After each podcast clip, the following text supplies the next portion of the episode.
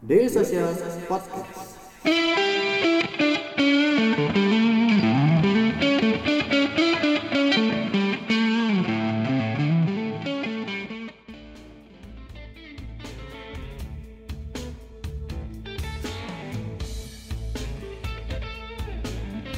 Oke, hello dari Kemang Selatan 1 dan nomor 2 Daily Social Podcast. Ketemu lagi teman-teman pendengar Daily Social Podcast.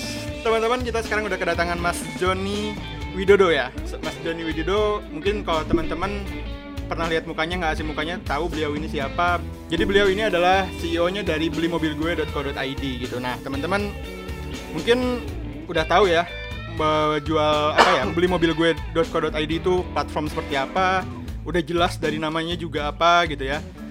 Tapi di sini mungkin uh, mungkin Mas Mas Joni bisa di sedikit dikasih introduction dulu atau di dikasih Sure. pengenalan dulu mungkin ada Boleh. teman-teman di luar sana juga yang Be- belum terlalu kenal sih apa sih itu beli mobil. Sure, gue. sure, sure, sure. Apa sih Mas Jadi- uh, beli mobil gue itu? Ya, jadi uh, sebenarnya kita itu datang untuk mencoba untuk memecahkan masalah. Hmm, hmm. Nah, masalah dari orang yang mencoba untuk menjual mobilnya. Hmm, hmm. Nah, di mana pada saat orang menco- mencoba menjual mobilnya itu, uh, misalnya dia lama, Hmm. ya, uh, bisa rata-rata itu orang jual mobil bisa dua minggu sampai dua bulan. Oke. Nah, per hari itu dia bisa depresiasi padahal sampai 100 ribu dan dia lupa gitu loh Hmm, bisa hmm, ada depresi seperti itu dan akhirnya mobil dia makin turun harganya. Yeah. Kedua kadang-kadang nggak aman misalnya jual mobil orang datang bawa duit cash atau duitnya palsu dan lain-lain.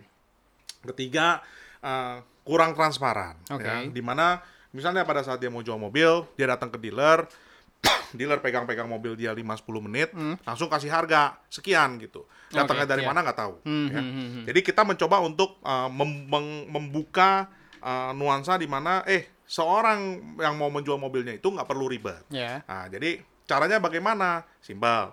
Satu, you tinggal masuk ke website kita www.belimobilgue.co.id. Hmm, hmm, hmm. Nah, masukinlah informasi tentang mobilnya, kita langsung bilang kira-kira harga mobil you sekian, Hmm, gitu ya. hmm. Nah, terus dari sana atau abis itu dia bisa telepon juga di 150264. Hmm.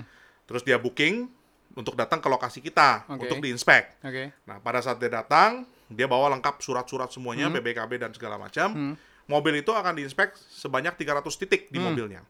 Nah, kita akan sangat transparan. Kita akan bilang, "Look, kondisi mobilnya itu begini. Hmm. Dengan kondisi mobil segini, fair market price-nya itu sekian." Hmm. Nah, jadi begitu kita bilang fair marketnya sekian, kalau konsumen memang bisa setuju, Hmm. kita akan tawarkan langsung ke uh, partner network kita. Oke. Ya, dan kita ada sekitar 2000 network partner. Oke. Jadi bayangkan mobil itu begitu saya tawarkan ada 2000-an uh, partner yang ngelihat. Hmm, hmm. Nah, mereka akan langsung wah harapannya tentunya harga yang didapatkan pasti lebih bersaing Iya. daripada you menawarkan kepada satu orang. Hmm, hmm. Nah, jadi begitu uh, harganya sudah cocok, ya mobil itu terjual dalam waktu satu jam. Oke. Nah, jadi kita sendiri sekarang sudah hadir di lebih dari 110 lokasi. Hmm. Nah, terus uh, kita juga hadir di tujuh kota besar di Jabodetabek, terus di uh, Bandung, Bali, Surabaya, Medan, uh, Jogja dan Semarang. Oke. Ya, terus kalau di uh, konsumen-konsumen yang mau jual mobilnya yang benar-benar nggak sempet banget, uh, mereka juga bisa pakai home inspection, Hmm. yaitu di daerah Tangerang Selatan, terus di daerah Jakarta Selatan sama Jakarta Pusat. Oke. Akhir bulan ini seluruh Jabodetabek sudah bisa. Akhir bulan Ah, ini ya. ya. Mas, ya? Oke.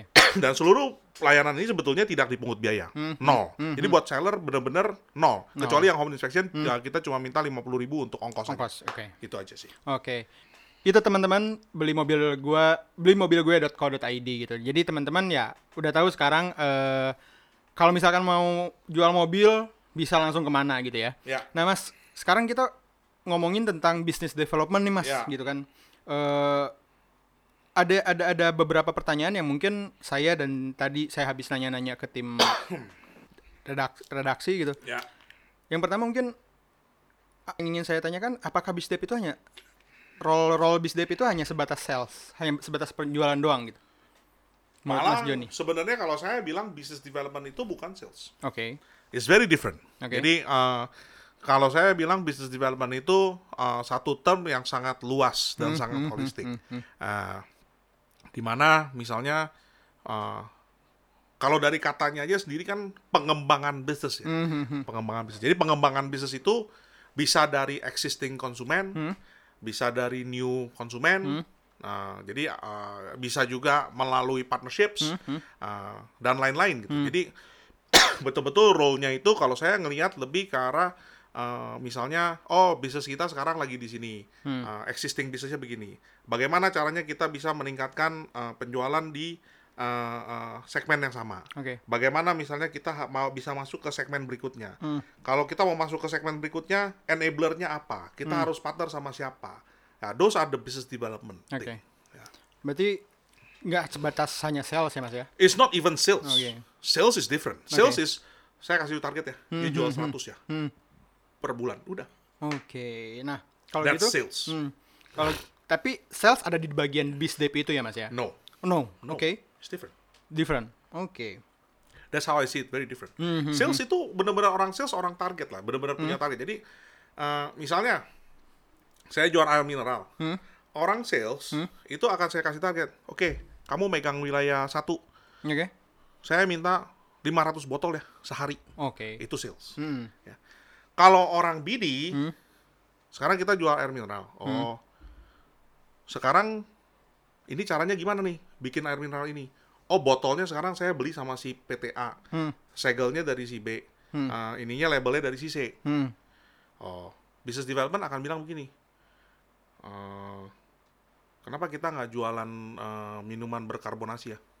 Oke. Nah, kalau misalnya ini bisa nggak saya kerjasama sama orang yang bisa nyiapin sirupnya, Hmm.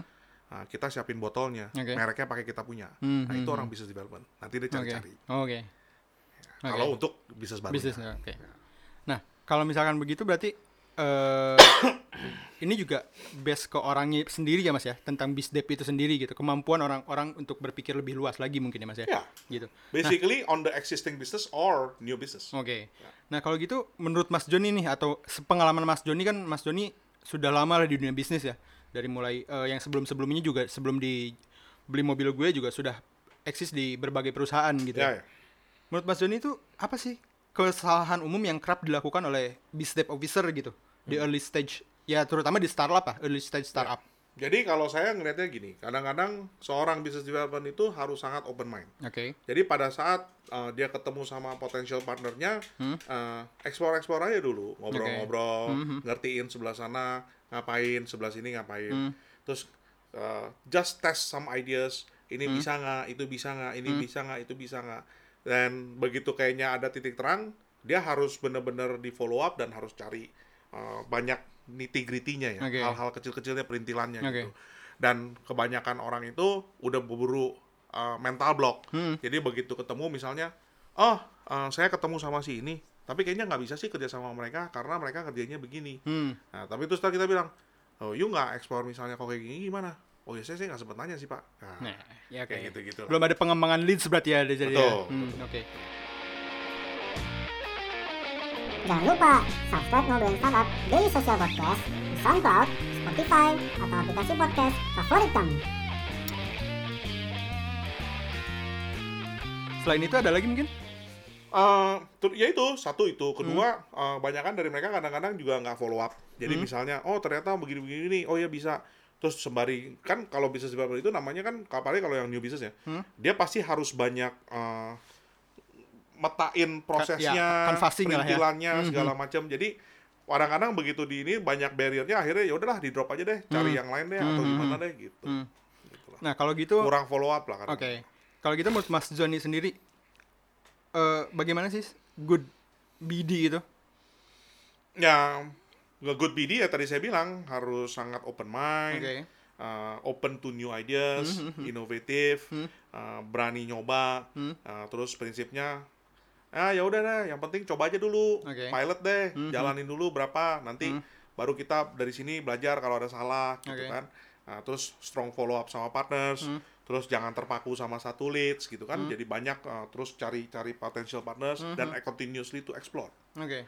Berarti ya intinya innovation eh inovatif lebih lebih lebih diutamakan mungkin ya. Gitu.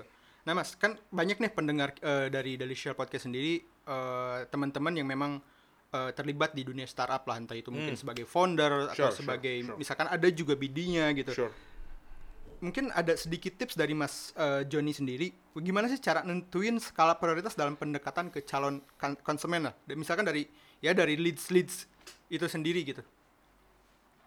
Cara pendekatan yang yang menurut Mas Joni itu. Jadi ya yang tadi kalau saya ngeliatnya gitu lah. Jadi saya bilang eh, pertama pasti kan kamu mesti diskusi sama kamu punya eh, apa organisasi. Mhm. Eh, kita mau gimana nih eh, pengembangan bisnis di sini gimana? And test the ideas first internally kan. Oke. Nah, kalau memang dari internal udah align kurang lebih pengen arahnya ke sana, directionnya, baru you mulai, cari enablernya. Oke. Yaitu siapa nih kira-kira yang potensial partner atau ini yang bisa uh, kita develop untuk bisa ja- kerjasama. Mhm. Nah, pada saat begitu udah ketemu, ya mesti rajin gedor pintu. Oke. Dan kadang-kadang begitu ketemu itu kan uh, tidak langsung ketemu sama yang decision maker, tidak langsung ketemu sama yang gatekeeper. Hmm, Ya. Jadi harus bentar cari celah kiri kanan begitulah, hmm, Uh, bener-bener sampai ketemu akhirnya bisa ketemu sama decision maker dan bisa mempresent uh, dari yang tadinya idenya berdasarkan eksplorasi, sekarang menjadi ide yang benar-benar konkret, Hmm, Konkret, yang bisa ya. dijalankan, Mhm. gitu. Nah begitu udah bisa seperti itu baru dieksekusi secara pilot. Hmm, Oke. Nah kalau memang begitu pilot udah oke, udah belajar dari kesalahannya dan bisa refine, bisnis Hmm. modelnya semuanya udah bisa clear, ya itu kan tinggal dioperate aja habis itu. Oke. Oke. Tinggal di scale up lah. Mhm. Oke. Terakhir mungkin nih Mas. Sure. Terakhir eh, mungkin ada sedikit saran lah ya mungkin kepada teman-teman pendengar eh, ngobrolin startup di luar sana gitu tentang eh, bagaimana membangun bisnis atau bagaimana bagaimana menjalankan bisnis terutama bagi teman-teman yang baru misalkan baru punya ide atau misalkan baru ingin ngebangun sebuah startup gitu Sure, mungkin sure, ada sure, sure, sure. tips dari Mas Joni. Sure. Sebenarnya tadi saya udah sharing di situ. Oke. Ya. Ya, udah sharing ya. Tapi anyway gini. Jadi um, banyak orang yang bilang, oh I have a brilliant ideas, Hmm, gitu ya. Ah, let me tell you this, right? Begitu orang bilang I have a brilliant ideas, kemungkinan besar ada 10 juta orang yang udah kepikiran itu tiga Hmm. tahun yang lalu. Gitu. Kenapa? Eh, ya emang orang banyak yang pinter lah Ya. di dunia inilah Hmm, gitu ya. Nah, jadi uh, salah satu cara filtering prosesnya itu yang pertama adalah uh, kamu mesti ber- berangkat dari masalah. Oke. Karena kalau kamu berangkat dari masalah biasanya itu lebih sustainable. Ya. Nah, kalau udah berangkat dari masalah, lewat kamu keluar ide untuk menyelesaikan masalah tersebut, bukan cuma masalah kamu ya, tapi hmm, masalah masalah-masalah banyak orang. Ah, kamu bisa tes idenya sama mentor kamu. Oke. Nah, kalau masih lewat sama mentor kamu, kamu harus bangun tim. Hmm.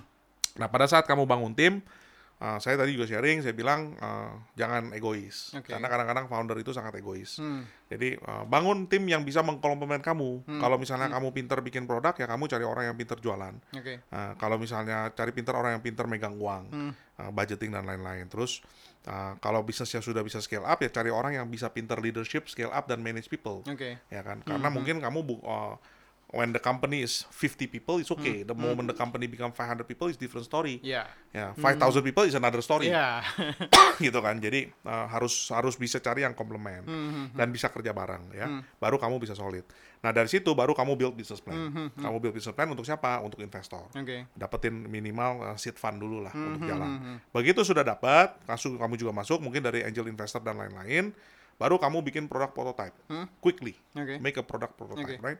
Uh, and then when you wanna launch the product, uh, jadi saya bilang pada saat bikin produk prototype itu benar-benar MVP. Hmm. Uh, apa artinya MVP? MVP itu kamu jangan tunggu produk kamu perfect. Hmm. Jadi misalnya, imagine kalau sekarang di uh, dunia ini belum ada alat transportasi. Hmm. Uh, kamu jangan bikin mobil, kamu jangan bikin motor. Itu bukan MVP. Ya. Ya. Sebenarnya kan tujuannya itu kan kamu bilang saya mau jalan dari titik A ke titik B. Hmm. Jadi kalau misalnya bikin MVP itu apa? Ya kamu bikin skateboard aja, tinggal Oke. taruh roda empat, Ya. batang dua sama satu papan jalan Hmm, gitu hmm, kan. hmm, hmm, Ah, habis itu once you launch it fast, Hmm. ah, kamu dengar dari konsumen, ah, mereka suka nggak, problemnya apa nggak, ah, be consumer obsessed. Tadi kan Hmm. Juga ada pertanyaan Ya, di sana betul, ya. betul. Jadi consumer centric, consumer obsessed. You need to listen to them and build that unique value propositions. Karena apalagi kalau kamu introduce barang baru, Hmm. orang pasti bilang gitu, why do I have to use your product? Ya. Nah, what's in it for me? Hmm. Nah itu kuncinya. Jadi Ya. kamu harus bikin kailnya, bait-nya apa. Hmm. Nah, kalau orang udah kenal, orang udah coba, orang baru bisa sayang. Ya. Nah, baru akhirnya kamu refine produk semua itu sampai di satu titik kamu mulai men-scale up dan mulai mengarah untuk ke profitability. Hmm. Kenapa? At the end of the day, uh, if you are building a business but you don't make profit, you are uh, you are not building a business. Oke. Nah, akhir ujung-ujungnya juga pasti dari investor akan meminta kapan uang saya bisa kembali Hmm. dan menjadi uh, profit gitu. Oke. Segitu aja Mas Juni ya. Ya. Oke gitu teman-teman mungkin eh, sedikit obrolan saya di ngobrolin startupnya dari Social Podcast cukup banyak insight juga terkait BD dari dari eh, Mas Joni sendiri gitu. Jadi eh, teman-teman buat yang belum tahu Mas Joni ini datang ke Daily Social Podcast bukan hanya untuk ngobrolin startup aja tapi beliau juga datang untuk mengisi sesi di salah satu startupnya Daily Social gitu. Jadi teman-teman yang abis ini abis dengerin ngobrolin startup pengen ketemu lagi CEO CEO atau founder-founder lainnya boleh datang nanti ke salah satu startup. Oke gitu aja. Thank you Mas Joni. Ya, Thank you juga timnya sama-sama. dari uh, beli mobil gue.co.id.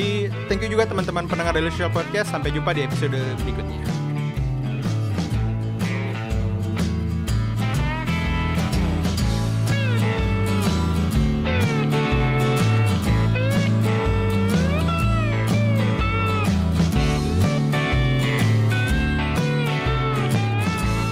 Keep in touch bersama kita di dailysocial.id untuk website kita. Di Facebook kita ada dailysocial.id, di Twitter kita ada @dailysocial dan di Instagram kita ada @dailysocial.id. Di LinkedIn kita ada Daily Social dan di YouTube kita ada Daily Social.